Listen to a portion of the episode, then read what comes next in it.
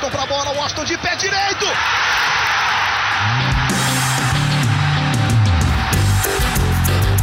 Está entrando no ar o podcast, sabe de quem?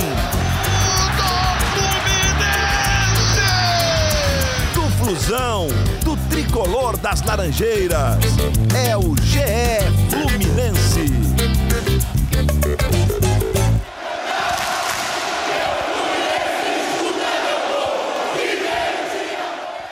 Alô, você ligado no GE. Globo e também no GE Fluminense. Está começando mais uma edição do podcast da Torcida Tricolor, edição 119. Eu sou Edgar Marcel de Sá. A gente vai falar muito sobre Fluminense 4-1 no Madureira. Última rodada da fase de classificação do Campeonato Carioca. Fluminense na semifinal vai enfrentar a Portuguesa. Na outra semifinal teremos Flamengo e Volta Redonda. Um jogo em que o Fluminense começou muito mal. Primeiro tempo tenebroso. Mas no segundo tempo, com umas mudanças até certo ponto óbvias, o Fluminense deslanchou, fez 4-1 e conseguiu a sua classificação na segunda posição da competição. Para falar sobre esse assunto e sobre muito mais, tem Libertadores quarta-feira, Fluminense e Santa Fé, teve estreia de reforços contra o Madureira. Eu chamo aqui dois setoristas do GE.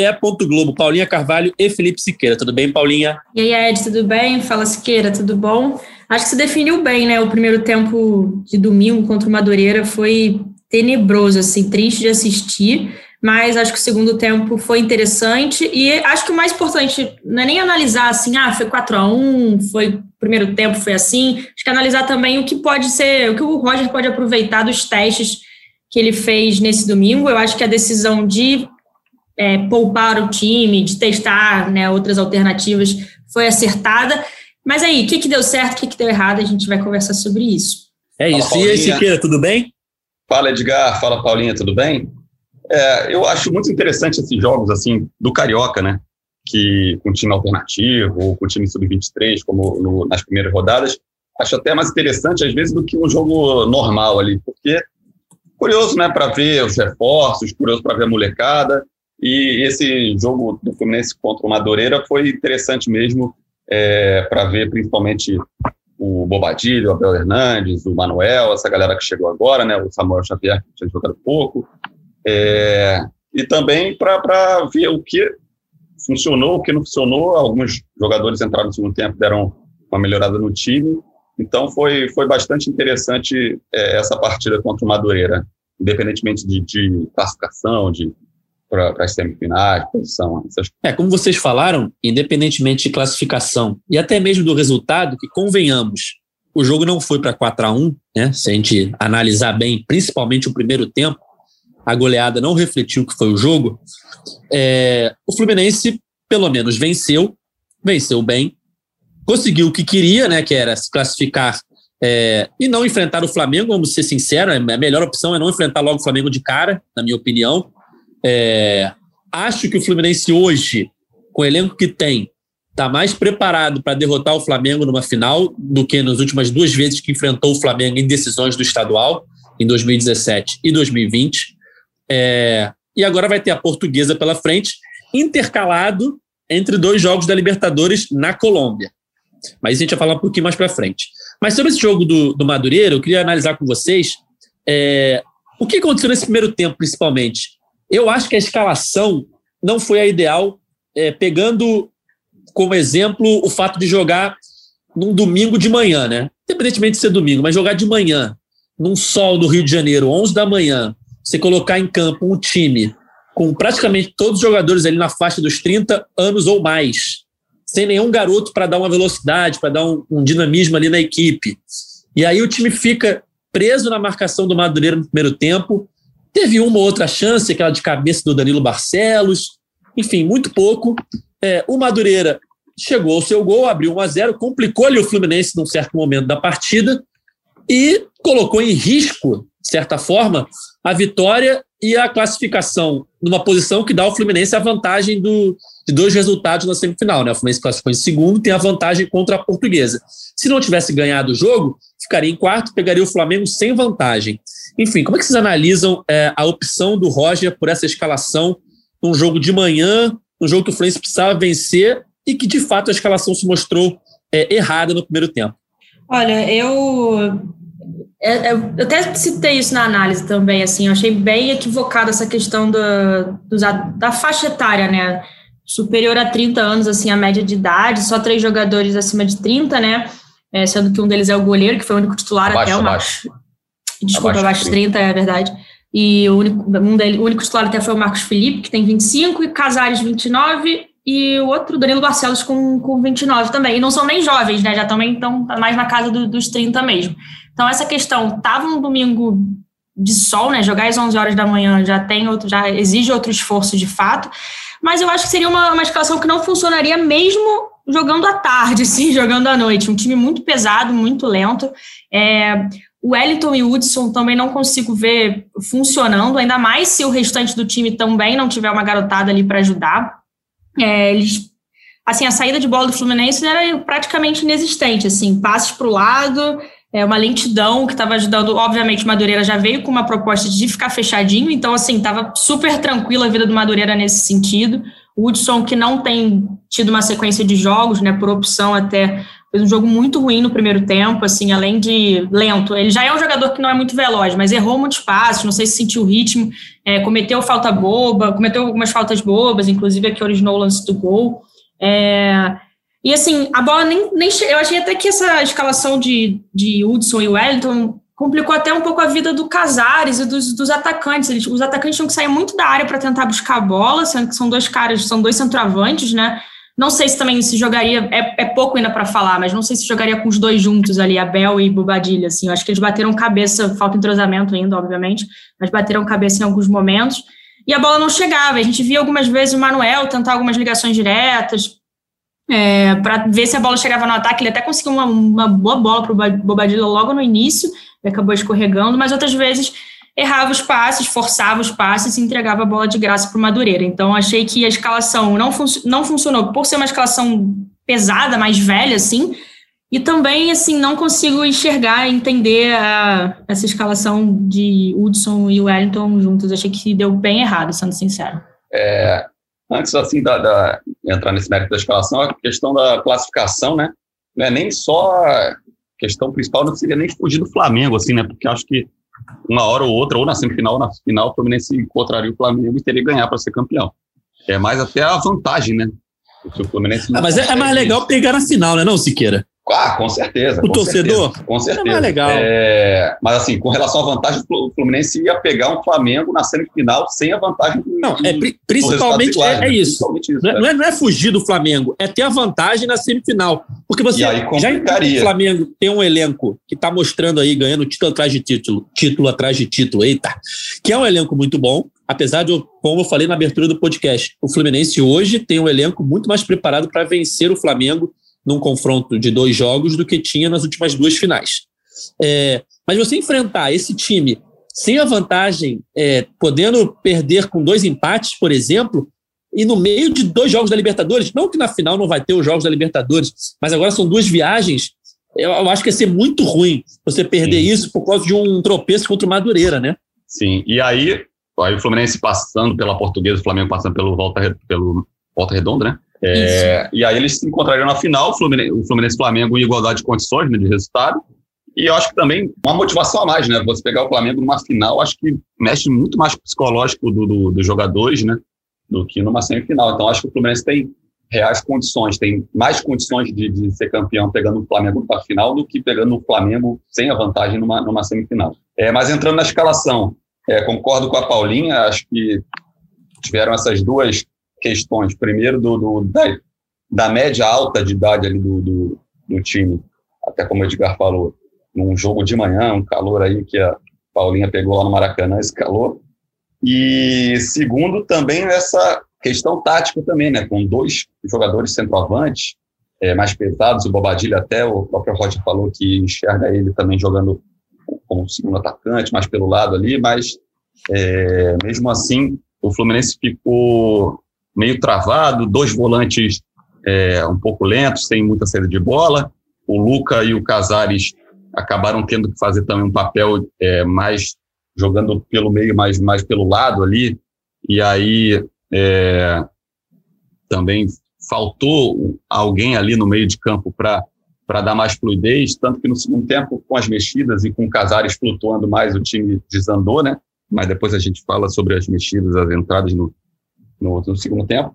Mas entrando no primeiro tempo ali também, além da parte tática, além da parte da idade, alguns jogadores estavam muito abaixo, assim, tiveram atuações muito ruins. Assim, a atuação do Hudson, o Hudson já é um jogador que já não está vindo numa boa fase, a torcida está reclamando bastante, e até com razão, e teve um primeiro tempo ali tenebroso, foi tenebroso, ele não estava bem, não estava acertando as coisas que tentava fazer, aí comete a falta que dá origem ao gol, e no gol ele tenta rebater ali a bola de uma forma meio desajeitada ali, tenta dar um voleio na bola, a bola sobra para o atacante do Luiz Paulo, atacante do Madureira, que faz 1-0. Então, muitos são... Bom, o jogador teve uma atuação bem abaixo nesse primeiro tempo. Matheus Ferraz também parecia totalmente sem ritmo ali. Quase que o Madureira faz um segundo gol, né? Logo em seguida, era uma falha do Matheus Ferraz que foi marcando a bola e aí tromba no jogador do Madureira e ele entra, fica cara mano a mano ali com o Manuel. E o Luca também é outro jogador que está abaixo ali.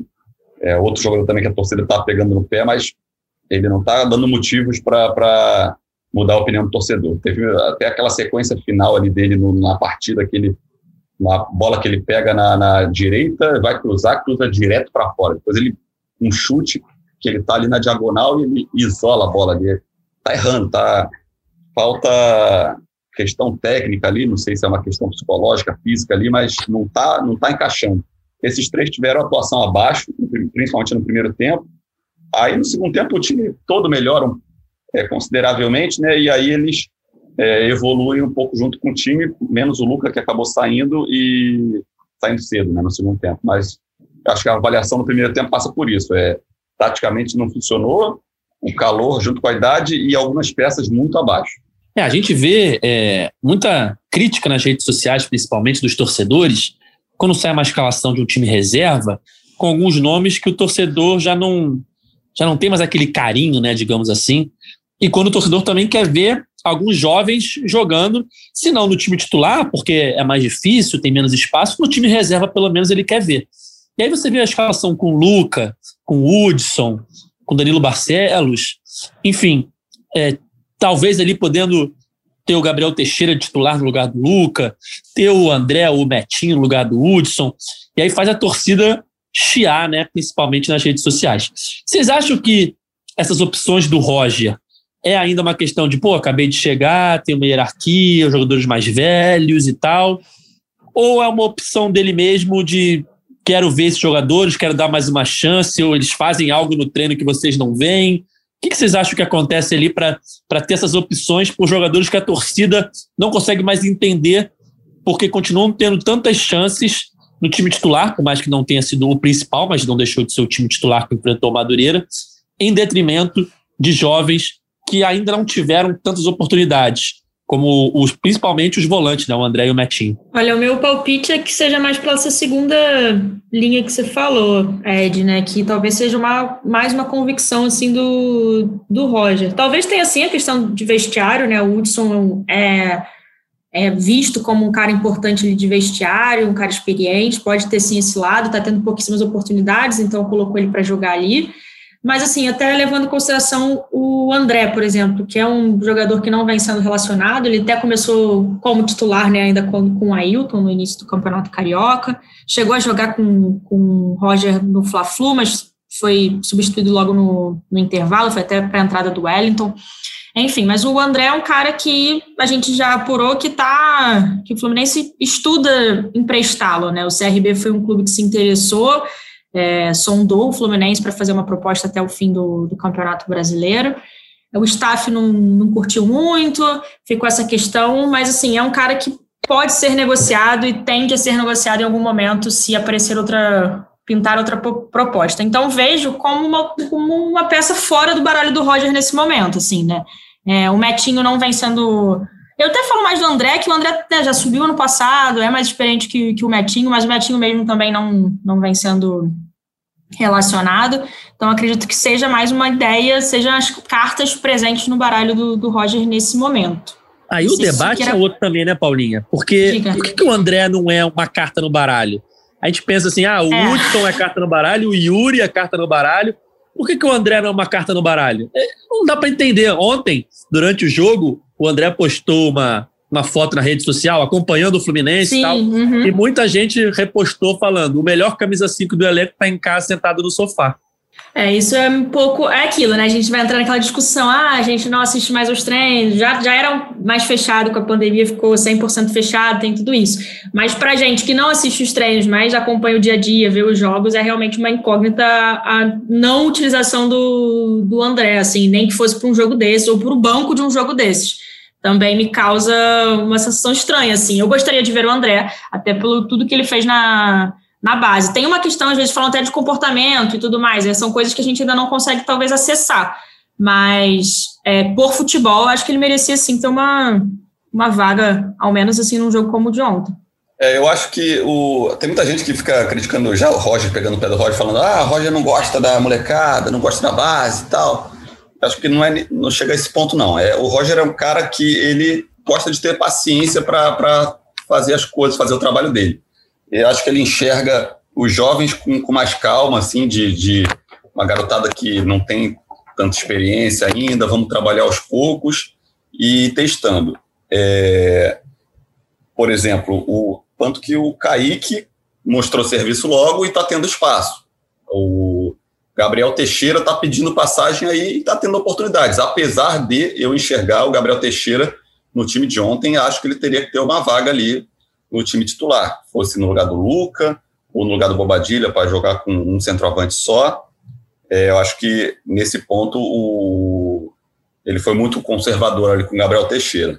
Sobre os outros garotos ali, talvez uma questão ali de ele sentir um pouco mais precisar de um pouco mais de confiança ali durante os treinos ali, de entrega de resultado, porque, por exemplo, quem poderia jogar ali na vaga do Hudson como um segundo volante?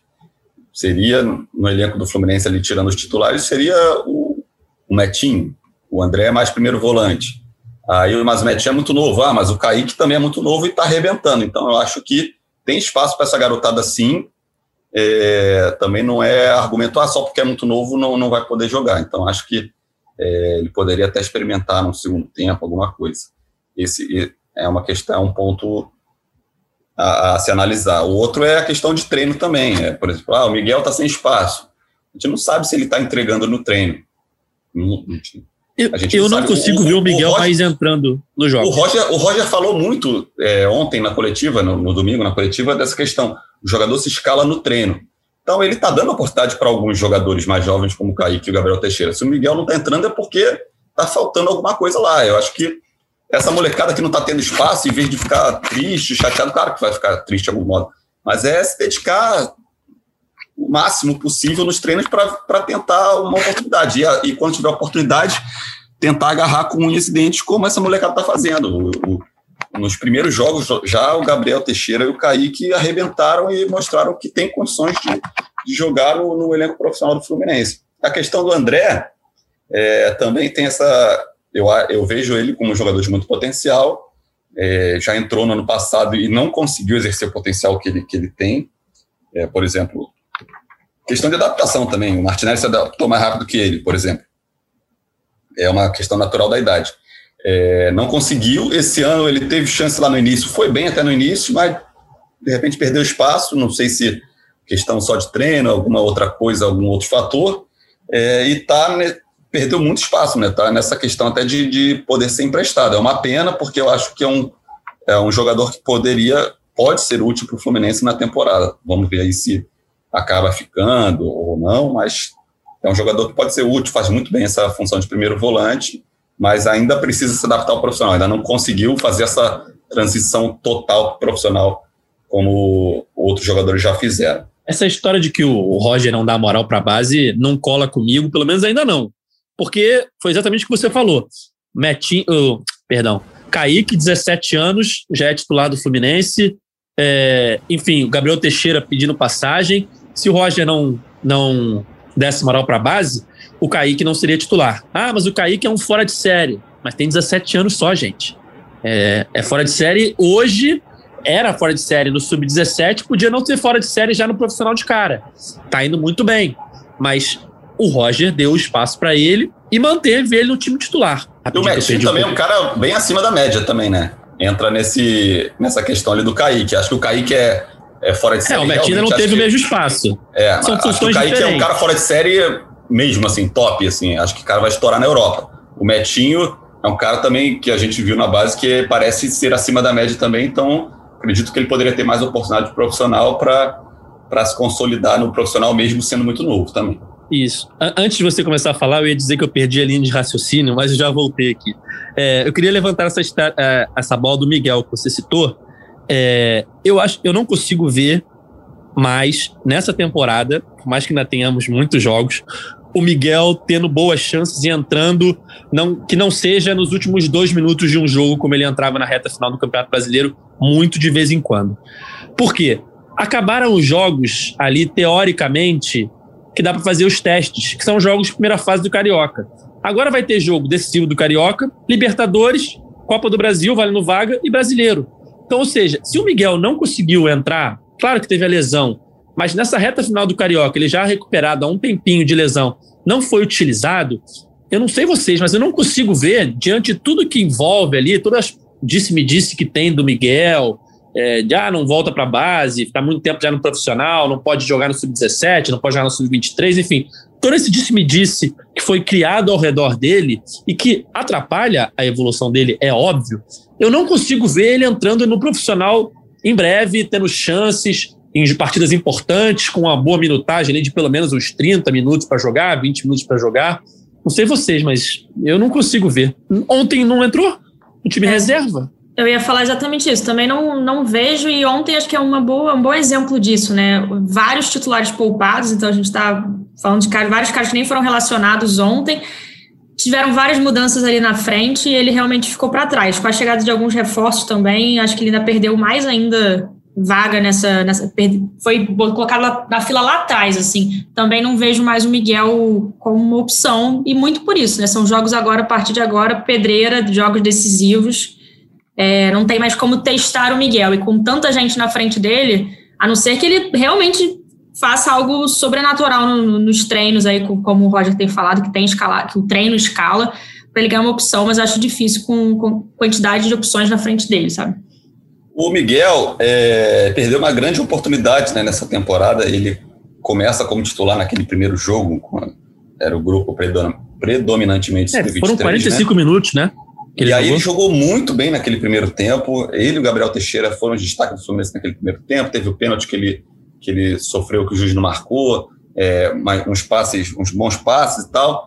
E aí ele passa mal, depois tem detectado uma lesão, fica fora de vários jogos ali no início do ano por causa dessa lesão e volta já sem espaço. Perdeu uma grande chance. Se ele tivesse uma sequência ali para mostrar serviço nos primeiros jogos, ele poderia ter mostrado. E a situação dele é complexa ali, porque tem rusgas entre a diretoria, o pai dele, realmente tem assim uma rusga, tem essa questão ali de uma futura renovação até em vista ali, que ainda não começou a conversar, mas essa questão dele ter já da outra gestão umas exigências, né, que a gente pode dizer, de ele jogar no profissional. E aí, no ano passado, realmente teve até uma matéria que até o Netflix deu, que o Fluminense ofereceu dar mais tempo para ele no sub-23, e aí o pai dele não quis, e aí o pai dele falou, por que ele não joga a Supercopa do sub-17 lá? A Fluminense falou, não, mas aí os garotos já estão jogando o ano inteiro, vão jogar a Supercopa, não vejo sentido. Tem uma rusga ali entre essas partes. Não sei se essa rusga... Não acredito que essa rusga afete o Roger escalar ou não ele. Não acredito que o Roger se sujeite, se submeta a uma interferência. Assim, não escala não, tal. Não acredito. Acho que é a posição do Roger de falar, não está rendendo. Pode ser que essa rusga afete até o garoto ali, porque acontece também, não é culpa do garoto ali de acabar sendo abalado psicologicamente um pouco ali, perde um pouco de motivação ali no treino. Não é informação, não. Isso é... Eu estou elocubrando em cima do cenário. Pode ser que afete ali e aí o Miguel perca um pouco de rendimento ali nos treinos. Mas é isso. Eu acho que para ele conseguir recuperar o espaço vai ser mais difícil agora, né, com competições mais importantes, mas é dar a vida no treino ali. É a saída que ele tem. É tentar não se influenciar por questões extracampo ali, se blindar totalmente disso e dar a vida no treino e provar para o Roger que ele pode ter chance. E aí o Fluminense também tem que ter a parte dele de blindar também o garoto, né? De tentar não fazer que essas coisas cheguem ao garoto e dar uma confiança ali, um voto de confiança, tentar trazer de novo ele para dentro ali, porque é uma joia, pode ser uma potencial venda de novo para o Fluminense, e se não continuar no caminho que está, vai virar um novo Marcos Paulo sair sem renovar no final do contrato, que acho que é para o meio de 2022, não lembro exatamente quando. Concordo com tudo, Siqueira. Não acho que o Roger seja influenciado por isso, ele não escala o Miguel por opção dele, por achar que ele não está rendendo, e concordo também que o Miguel pode não estar rendendo devido a toda essa questão, tudo isso afeta ele psicologicamente com certeza. Se a gente for pensar que era um jogador super badalado na base, e que já está há um tempo no profissional, e o quanto a carreira dele andou nesse tempo? Só a experiência de treinar com a galera ali no profissional, porque de jogo, experiência de competição é muito pouco. É ir para ficar no banco a maioria das vezes. Entrou aquele jogo contra o Cruzeiro, depois teve poucas chances no Brasileiro, aí começou o ano passado bem no Carioca, enquanto os reforços não chegavam, depois passou a não entrar. Esse ano, nem esse início bom de Carioca ele conseguiu ter por conta da lesão. Então, tudo isso com certeza afeta ele e a gente dá essa opinião com tristeza, porque é um jogador de qualidade que podia ajudar o Fluminense dentro de campo, podia ajudar o Fluminense financeiramente com uma futura venda e já não está ajudando em campo e muito provavelmente também não vai ajudar financeiramente, porque eu também não consigo ver uma renovação do Miguel com o Fluminense. Enfim, ele ganha, só para concluir esse assunto do Miguel, ele ganha essa experiência ali de estar no elenco profissional e tal, mas ele perdeu com esse pulo do praticamente... Totalmente. Antes dos 17, quase para o profissional, ele perde muito casco ali na base, que esses jogos do Sub-20 tem muito clássico em Carioca, tem agora Brasileiro consolidado, Copa do Brasil no Sub-17, no Sub-20 bem firmes e tal. Perdeu casco de competições importantes, com jogos, jogos puxados e tal, jogos... que dão experiência para a garotada, exposição também, que esses jogos são bem transmitidos hoje em dia. Acho que pode ter sido um gerenciamento precipitado, tanto por parte do staff dele, quanto por parte do Fluminense, que aceitou também toda essa situação. É uma pena, tomara que mude esse cenário, né? Sem dúvida. Pode falar, Paulinha. Não, até pode. Aproveitando isso que o Siqueira falou, que vocês estão falando...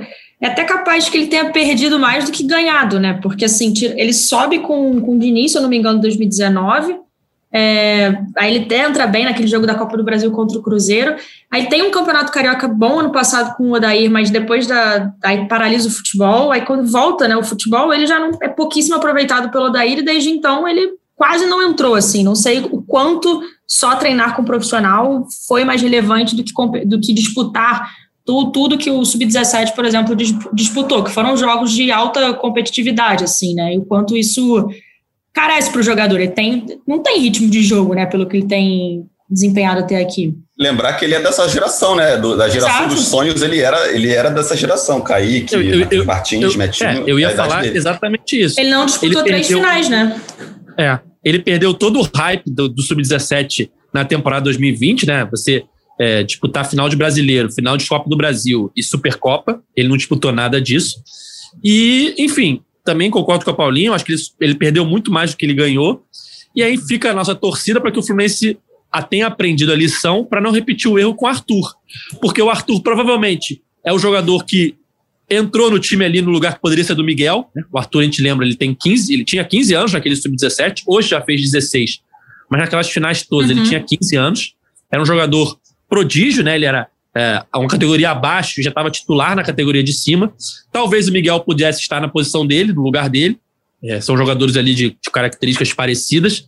E a gente torce para que o Arthur não tenha nenhuma precipitação nessa sequência da carreira dele, porque o Arthur também já vai começar a treinar com o profissional, mas o ideal é que ele treine com o profissional e jogue com o sub-17, com o sub-20, enquanto ele tiver idade, porque ele dificilmente vai ter chance no profissional. Não é todo mundo que tem essa chance tão rápido, não é todo mundo que nem o Kaique tem a chance e consegue mostrar potencial logo de cara. Enfim, que tenha ficado a lição para o Fluminense conseguir gerenciar melhor a situação, para que não se repita o que está acontecendo com o Miguel, não se repita com o Arthur. Voltando a falar do jogo, vamos falar um pouco do segundo tempo, porque, como eu disse, eu acho que eram mudanças óbvias, né, a se fazer na equipe. Acredito eu até que o Rocha podia ter mexido no intervalo, ele não mexe no intervalo. Aí eu fiquei pensando, vendo o jogo, o Fluminense tem que fazer um empate pelo menos antes da parada técnica, para dar um gás ali e conseguir virar esse jogo.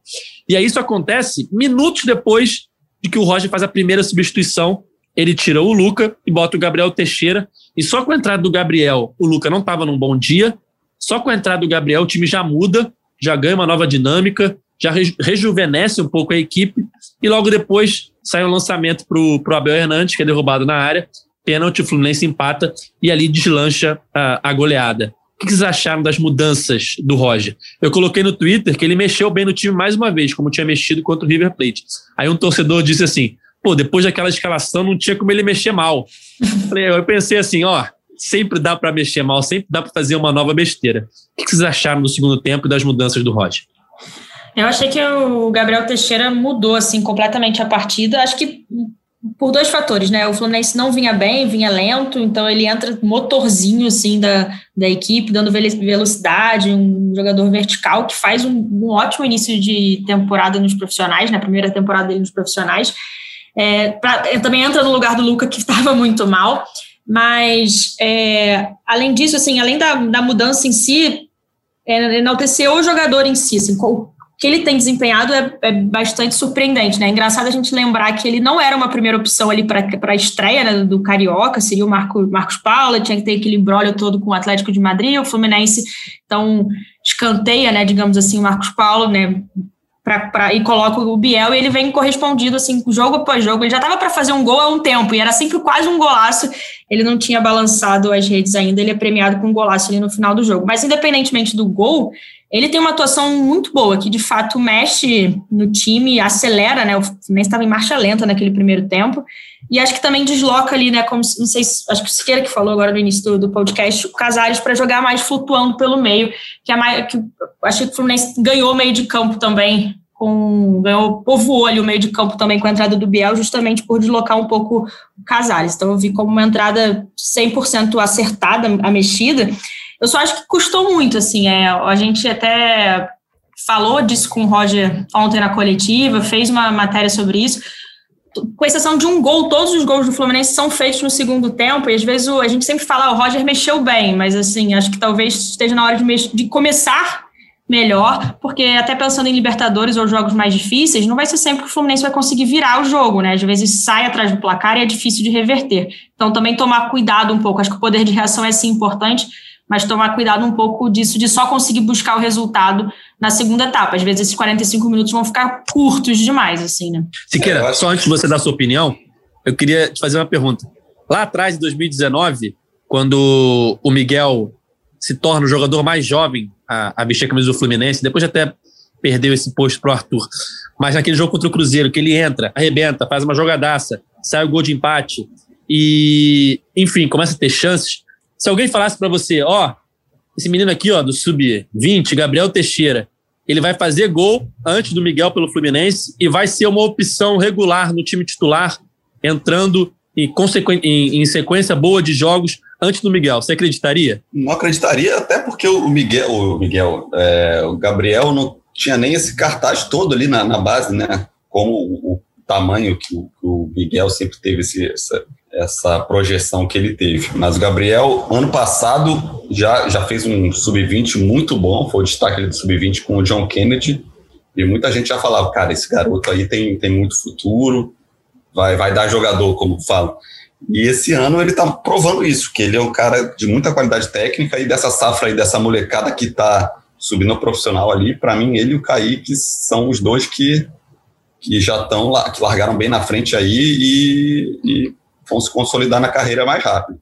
Muito bom jogador, assim, muita qualidade, visão de jogo, mostrou desde a primeira oportunidade que teve lá na estreia do Carioca. E ontem também, domingo, para quem está ouvindo outros dias, né, não foi diferente. Ele entrou e mudou o time do Fluminense, deu mais leveza, deu mais vitalidade ao time do Fluminense, mais técnica também pela capacidade dele. E aí o Fluminense, na verdade, chega ao primeiro gol, né, com o Abel Hernández, uma jogada até... Gostei do Abel Hernández, achei muito interessante a participação dele ali, é um cara que vai ser... um cara experiente, teve participação até em Copa do Mundo, tem qualidade, sabe fazer ali pivô, sabe também entrar, infiltrar ali no ataque, vai ser uma boa alternativa ao Fred. E aí no início do segundo tempo, aos 14 minutos do segundo tempo, ele é lançado, consegue se antecipar o zagueiro, sofre o pênalti, ele bate o pênalti com categoria mesmo e faz 1-0. E aí o Fluminense... E aí o jogo muda completamente também, não só pela mexida, mas também porque o Madureira passa a ter que sair, né, para o ataque, para tentar o empate. Aí o Fluminense, a gente até pode falar um pouco disso, o Fluminense tem muita dificuldade quando o jogo está 0-0 ali, ou quando está atrás do placar contra defesas muito retrancadas, e quando o Fluminense encontra um adversário que está propondo o jogo, o Fluminense consegue espaços e consegue construir os placares, tanto que dos 21 gols marcados no ano, apenas um foi no primeiro tempo e 20 no segundo, que é um número bizarro. Foi até uma matéria que a gente fez para essa segunda-feira, a gente conversou, até eu, você, Paulinha mesmo, no domingo a gente conversou sobre essa curiosidade e fez uma matéria, está lá no ge.globo/Fluminense lá. É um número bizarro para mim, uma equipe marcar um gol e 20 no segundo tempo, um gol no primeiro tempo e 20 no segundo tempo é bizarro, mas tem essa questão do Fluminense ter muita dificuldade. E aí, quando o Fluminense está 1-0, já começa a ter mais facilidade, tem o segundo gol lá do Bobadilho, já com a participação do Gabriel Teixeira, né, ele que finaliza. E aí depois vão ter as substituições, acho que as substituições foram acertadas do Roger, o Caio Paulista entrou bem, é muito criticado ali, até às vezes comparado ao Felipe Cardoso ano passado, tá um nível acima do Felipe Cardoso, entrou bem, deu umas arrancadas lá. Vários níveis acima. Não dá para comparar com o Felipe Cardoso. E aí o Ganso também entra, a gente pode falar um pouco mais do Ganso. E o Gabriel Teixeira, nos acréscimos lá, ele é premiado com esse golaço dele, que já era para ter saído há muito mais tempo, era um gol que estava amadurecendo desde a primeira rodada, estava até demorando, ele perdeu, às vezes, até por precipitação, mas muito, às vezes, por falta de sorte ali, algumas outras oportunidades de fazer gol, e era um gol que ele estava merecendo já faz tempo e tirou esse peso aí. É muito bacana ver esse garoto despontar aí. Mereceu o gol, mereceu um golaço também, né? Foi um belo gol. Um gol que também dá tranquilidade para ele agora, como você falou, já era um gol que estava para sair há um tempo, e com certeza nos próximos jogos ele vai entrar mais tranquilo, menos ansioso, porque o primeiro gol da carreira já foi, agora virão os próximos. E você levantou um assunto também, Siqueira, que eu queria abordar, que foi, além da entrada boa do Caio Paulista, que a gente já bateu aqui na tecla, que eu acho um bom jogador para ter no elenco, sim. Muita gente reclamou da renovação dele, mas eu acho um bom jogador para ter no elenco, sim, por exemplos do que ele fez ontem. Ele entrou bem, ele tem velocidade, ele não é um exímio finalizador, mas ele dá um ritmo, um gás para a equipe. Coisa que o Felipe Cardoso, como a gente sempre usa na comparação, não dava. Mas eu queria perguntar para vocês sobre o Ganso. O Ganso entrou muito bem ontem, ativo na partida, fez gol, deu assistência, entre aspas, né, porque ele passa ali pro Gabriel Teixeira. O grande mérito foi a finalização do Gabriel.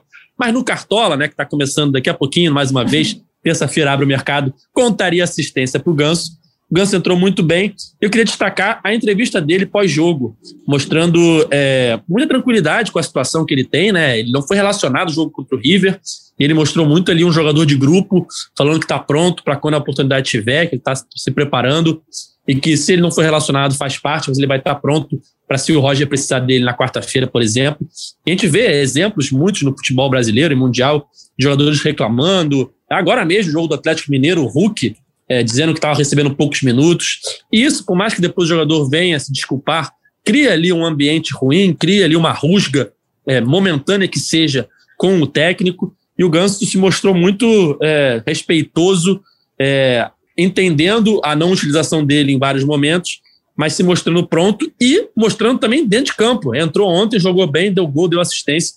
Queria que vocês falassem um pouquinho sobre a atuação do Ganso ontem, Siqueira, primeiro.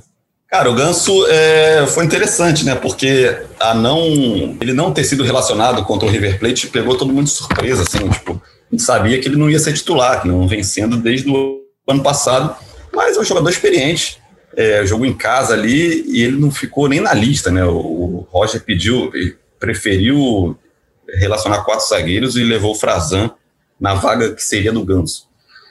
Pegou todo mundo de surpresa. E, obviamente, ele ficou chateado, até a gente falou com gente próxima, assim, mas, tipo, é natural o cara ficar chateado, mas ele não teve nada além disso ali, não teve reclamação, não teve, quero sair, não teve nada.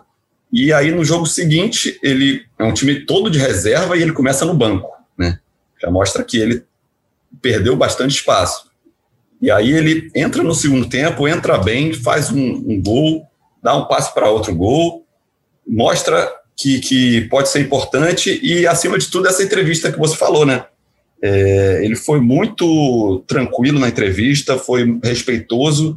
Talvez, se fosse numa outra época até da carreira, mais jovem, menos experiente, ele poderia ser mais nem sei a palavra, mas tipo... Afrontoso. Mais. Afrontoso, isso, perfeito. Afrontoso ali e tal. Até no início, ele lembra aquela questão de ele não quis ser substituído, naquele jogo do Santos com o Dorival, sempre teve muita personalidade, mas aí ele foi respeitoso, falou que está à disposição, que está trabalhando para isso. Acho que ele entende aí que ele não está entregando o quanto a torcida do Fluminense esperava. Estou nem falando, tem torcedor que esperava que fosse o Ganso do Santos, assim, a média da torcida ali, de esperar um cara que pudesse fazer um pouco mais de diferença, mas nas limitações que a gente sabe que ele tem, até por questões físicas e tal, fisiológicas. Mas ele sabe que não está entregando tudo isso, sabe que não dá para ficar cobrando uma vaga no time titular, ele está entendendo a posição dele e está tentando se esforçar para recuperar o espaço dele e mostrar que pode ser útil. E acho que ontem ele mostrou que pode ser útil. Situações específicas, um jogo ali, outro ali, entrar no segundo tempo... Talvez, dependendo do adversário, até começar jogando.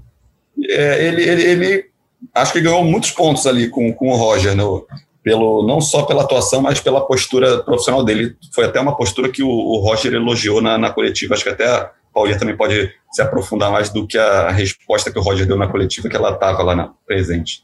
Então, eu bato na tecla de vocês mesmo sobre tanto a questão dele ter sido preterido, né, contra o River. Acho que foi uma surpresa geral, que, de certa forma, até a gente questiona, né, assim, por que levar quatro zagueiros e o Frazan e não levar o Ganso?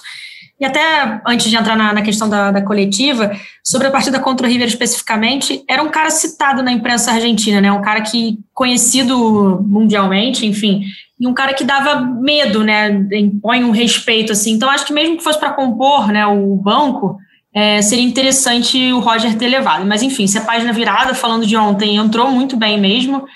E o Roger elogiou, de fato, tanto a postura, né, e como a atuação dele. Mas ele até destacou mais essa questão da postura, do profissionalismo. Ele usou até essa palavra de profissionalismo e falou que ele tem treinado muito, que ele tem se mostrado um cara muito... enfim... dedicado à profissão em todos os sentidos, que ele não tem questionado a não utilização ou não. É óbvio que ele fica chateado como qualquer pessoa ficaria, eu acho que isso faz parte de você ser um jogador de futebol competitivo, obviamente, mas que ele respeitou e acatou a decisão. E o Roger falou também um pouco dessa posição um pouco mais avançada também do Ganso, que ele conversou com o Ganso, já não é mais novidade, conversou também com o ex-técnico do Ganso e vê o Ganso um pouco mais à frente, talvez não como um falso 9 ali, como o Ganso falou que gostaria de jogar como atacante, mas um meio atacante. A gente viu ontem o Ganso já pisando mais próximo da área, ele tabelou ali, acho que ele na verdade passa para o Gabriel Teixeira passa para o Danilo Barcelos, até vale destacar que foi um bom passo do Danilo Barcelos para a cabeçada do Ganso. A gente vê o Ganso pisando mais próximo da área e o Roger destacando essa utilização ali do Ganso mais como um meio atacante mesmo e frisando o profissionalismo dele.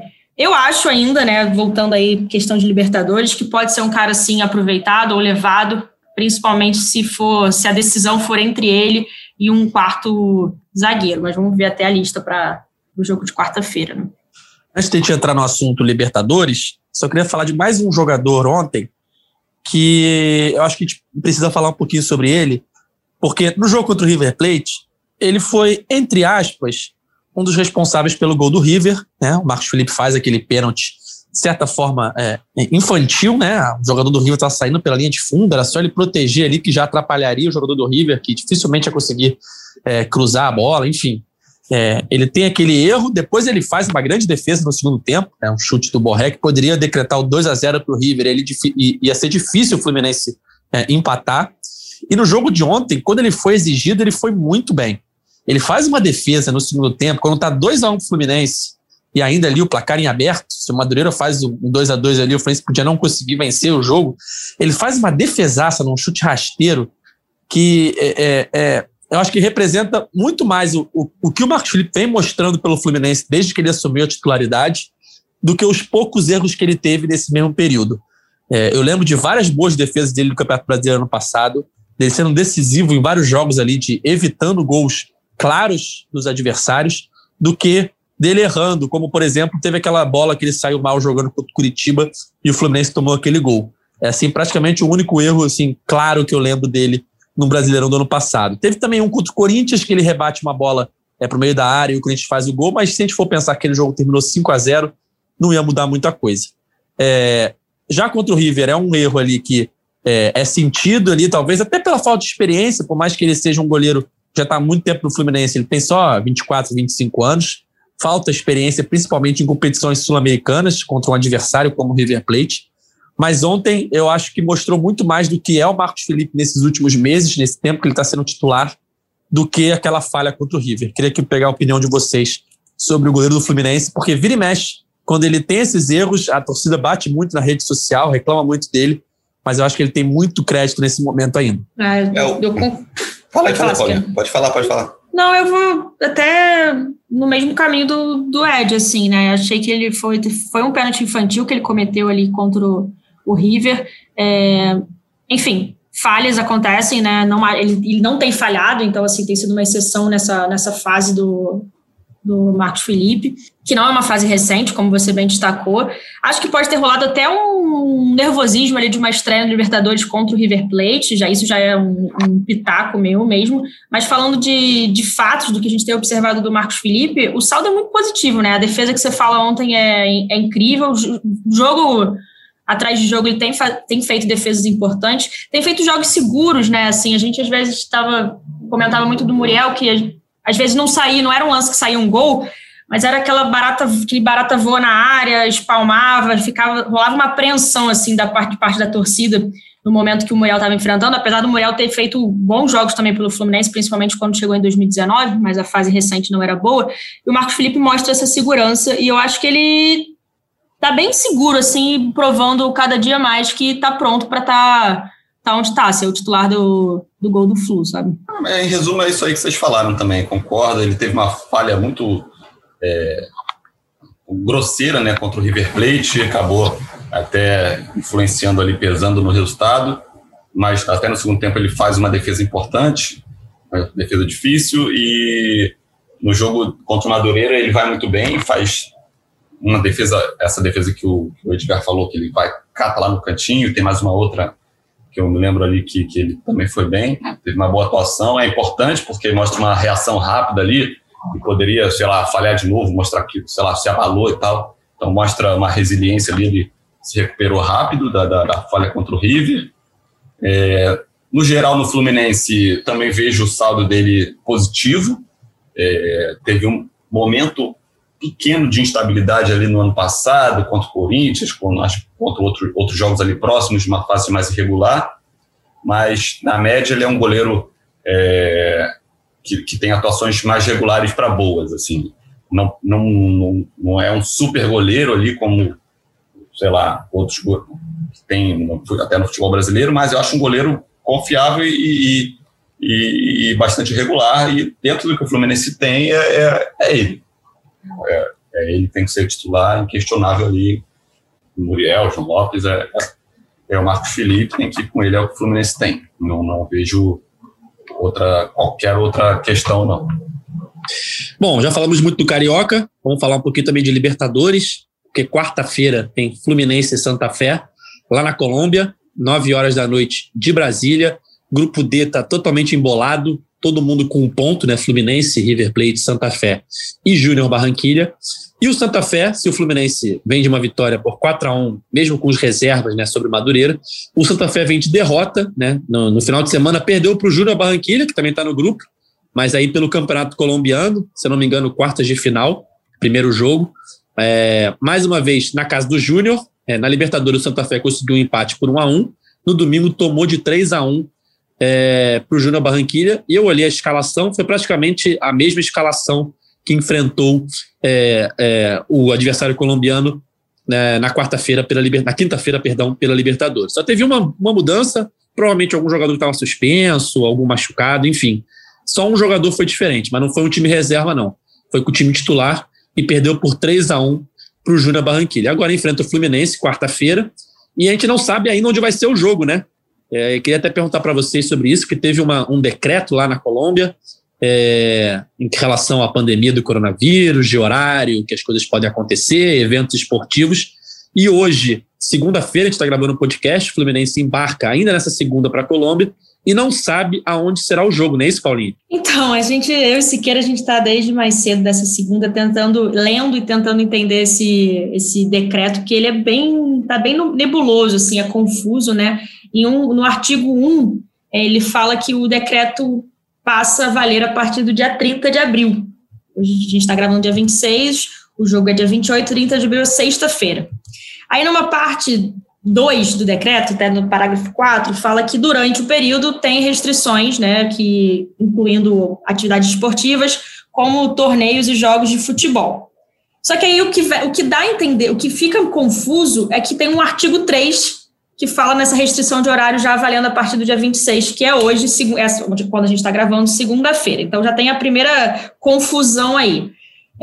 Se vai ter jogo, se não vai ter jogo, se pode ter jogo, se não pode ter jogo. A gente conversou também com um jornalista colombiano para tentar entender melhor essa situação. E aí vem uma outra questão, que ele fala que já, de fato já está valendo esse decreto, né, que os torneios não podem acontecer, mas pode ser que tenha uma exceção, uma vez que é um torneio internacional. Rolou, inclusive, uma entrevista com o prefeito de Bogotá, né, para uma rádio colombiana, e ele confirmou que não podem ter os jogos nesse período, já valendo a partir de hoje, porém, até existe uma esperança de uma exceção. Então, assim, está super confuso de como pode ser. Existe a possibilidade até também dessa transferência de jogo, né, que saia de Bogotá. E eu já estava vendo aqui também, enquanto a gente estava conversando no podcast, que uma das alternativas não poderia receber esse jogo da capacidade da Libertadores, por X motivos. Então, a gente está tentando entender melhor se esse jogo pode acontecer, que horas pode acontecer, se vai acontecer, onde vai acontecer. Mas, por enquanto, o Fluminense está mantendo sua programação normal de viajar para a Colômbia ainda hoje, nessa segunda-feira. Não, a gente está falando aqui numa segunda-feira, meio-dia e pouco. Tem grande risco das informações acabarem ficando velhas rápido, né? Mas o decreto realmente é nebuloso, ele parece dar margem para poder ocorrer o jogo, mas aí tem essa questão do horário que já vale a partir do dia 26, que é essa segunda-feira, que aí ela poderia antecipar o horário do jogo e jogar no mesmo local. Só que aí vem essa autoridade de Bogotá, prefeito, sei lá, e confirma que não pode estar tendo jogo em Bogotá, e mesmo com esse decreto dúbio. Então, lá na Colômbia, entre jornalistas, entre a imprensa e as autoridades locais, o entendimento é de que vai ter que haver uma transferência de jogo, de local de jogo. E, a princípio, seria para uma cidade, como é que é? Tunja, alguma coisa assim, não? Tunja, que é um pouco mais alto que... São 200 metros mais alto. Que Bogotá. Bogotá tem 2.600 metros de altitude, essa outra cidade tem 2.800 metros de altitude.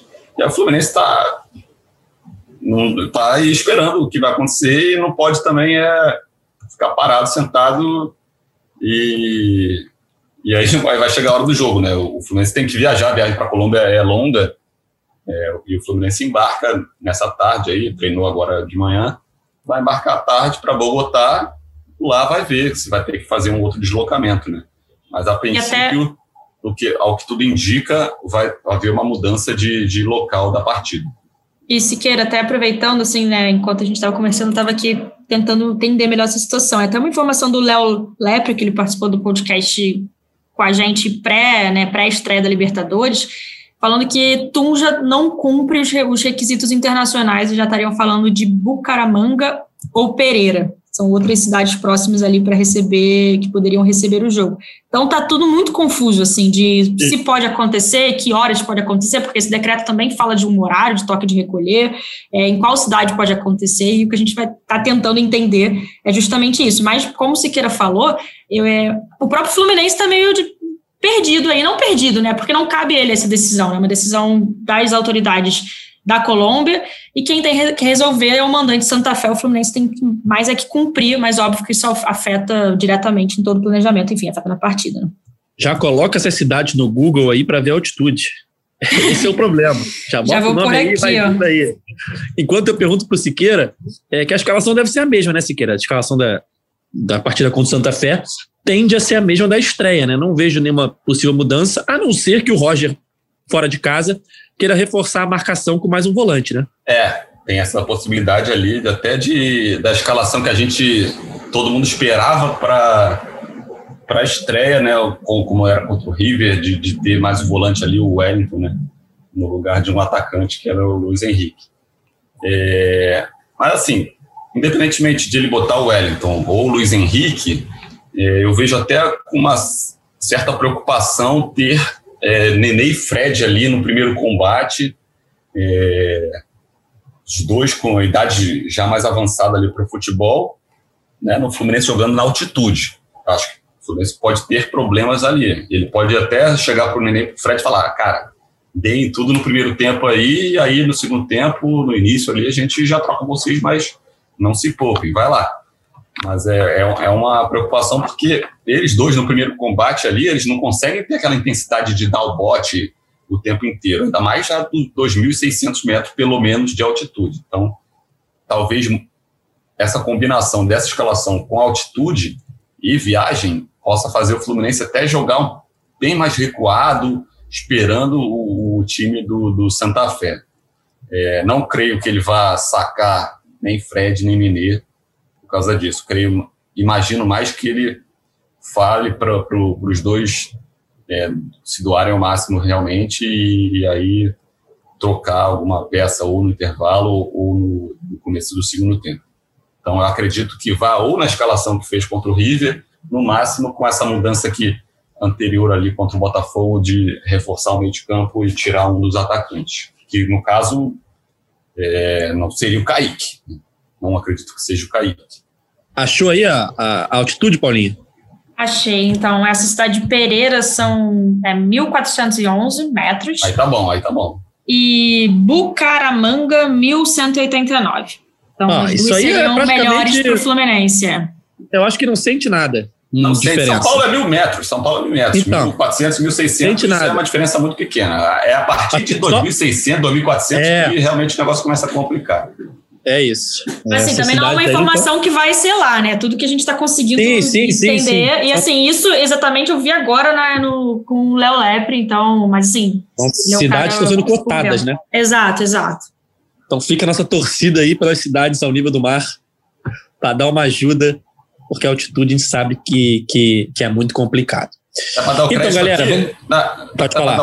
O Marcelinho Neves, que é do Globo, que ele tá falando que o Fluminense mantém a programação por enquanto de programação normal, como se o jogo fosse em Bogotá na quarta-feira, às 9 horas de Brasília. Ele até tweetou, então, para dar o crédito aqui também. E até, em cima também, boa, eu tava vendo o Twitter da própria Conmebol, assim, óbvio que não quer dizer nada de... Não fala nada de estádio, até porque é uma questão de horário, mas assim, pelo o tweet que eles postaram há 41 minutos exatos, desse momento que eu tô falando, que eles postaram meio-dia nessa segunda-feira, é que Santa Fé e Fluminense estaria mantido quarta-feira às 9 horas, às 21 horas, horário de Brasília.